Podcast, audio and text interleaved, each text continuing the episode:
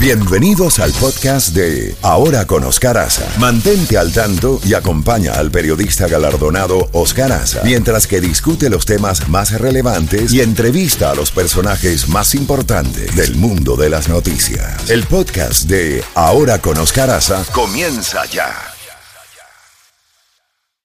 Con Oscar Aza, disfrútala en Z92.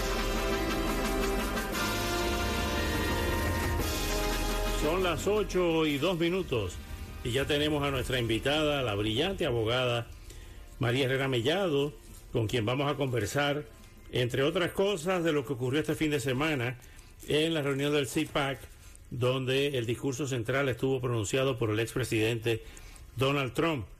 María estuvo allí. María, cuéntanos, ¿qué, viste? Cómo, eh, ¿Qué lectura le das a un discurso eh, a, lo, a, lo, a, lo, Donald Trump, bastante fogoso y muy directo. Cuéntanos, bienvenida. Buenos días, Oscar. Un placer estar aquí con vosotros en, en este magnífico programa. Bueno, pues eh, ayer regresé del CIPAC, ha sido una convención bastante eh, ilusionante con la presencia de altos dignatarios de la Unión Europea, también de, de bueno de los mejores, digamos entre comillas, eh, representantes federales e incluso estatales eh, de los Estados Unidos en lo que fue, digamos, tres días eh, y medio de convención que se hablaron temas tan importantes como la libertad de expresión, la lucha contra el adoctrinamiento, la lucha contra el, socialismo del siglo XXI y, por supuesto, cerró el CIPA con la presencia de dos expresidentes, uno Jair Bolsonaro, que dio un discurso también bastante inspirador, hablando de todo lo que está ocurriendo en Brasil, pero también comparando con la situación que acontece aquí en Estados Unidos.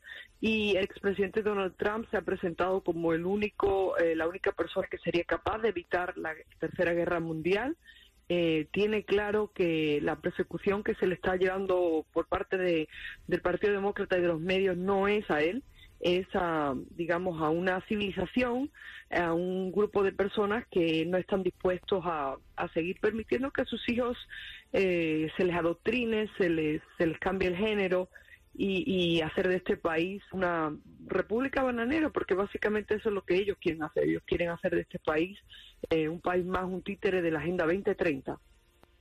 Ahora bien, María, hemos visto también, eh, por otra parte, que el discurso, como, decía, a, a, lo Donald Trump, bien, bien directo y bien fogoso, eh, no dejó hasta cierto punto títere con cabeza, no solo criticó a los demócratas, sino también a algunos republicanos, entre ellos a Mitch McConnell.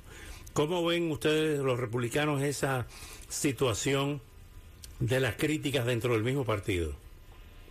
Bueno, lo cierto, Oscar, que no fue el único. ¿eh? Eh, yo creo que muchísimos de los senadores y congresistas que se dieron lugar en, en CIPA criticaron ampliamente al Partido Republicano. Eh, todos tienen claro que lo que no puede ser es que el Partido Demócrata gaste tanto dinero, mucho más dinero, que el Partido Republicano en campañas, en contiendas que han sido clave. Estamos hablando del caso de Pennsylvania, de Arizona, las elecciones en Georgia. Eh, usted y yo tratamos en el programa exactamente ese tema, las elecciones, últimas elecciones en Georgia, cuánto dinero gastó el Partido Demócrata. Y lo cierto es que si bien se ha renovado y se ha vuelto a confirmar la dirección del Partido Republicano, eh, eh, lo, la gente está muy decepcionada de que el Partido Republicano no apoye a los candidatos de una forma más ferviente, que haga campaña a nivel eh, nacional, incluso internacional, y las críticas de Donald Trump tienen que ser recibidas pues, pues como lo que son, eh, una realidad, que es que el Partido Republicano no está sabiendo entender muchas veces el, el peligro al que nos enfrentamos. Hay candidatos pues que no quieren endorsar al, al, ganador de las primarias, hay menos dinero que el Partido Demócrata y un tema importantísimo, el tema de los hispanos, que es eh, fundamental. Sin el voto hispano, este país y el Partido Republicano no va a ganar las elecciones. Entonces, eso sí lo eché en falta y se lo dije a Mercedes Schlapp, que es la directora del CIPA. Creo que tiene que haber una mayor pre presencia de legisladores hispanos, pues al final los hispanos somos más de 65 millones de, de, hispanohablantes en este país, muchos votantes y, y ese es el futuro de este país.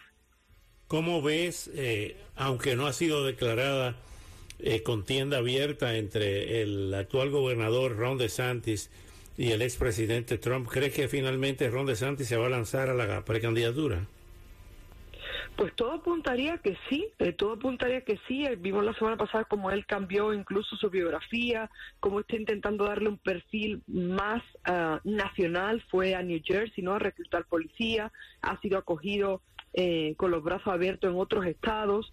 Y, pues va a ser una primaria muy disputada si el, gobernador Ron DeSantis decide pujar a las primarias eh, yo creo que, vamos a ver unos grandes discursos, un, un, gobernador con experiencia.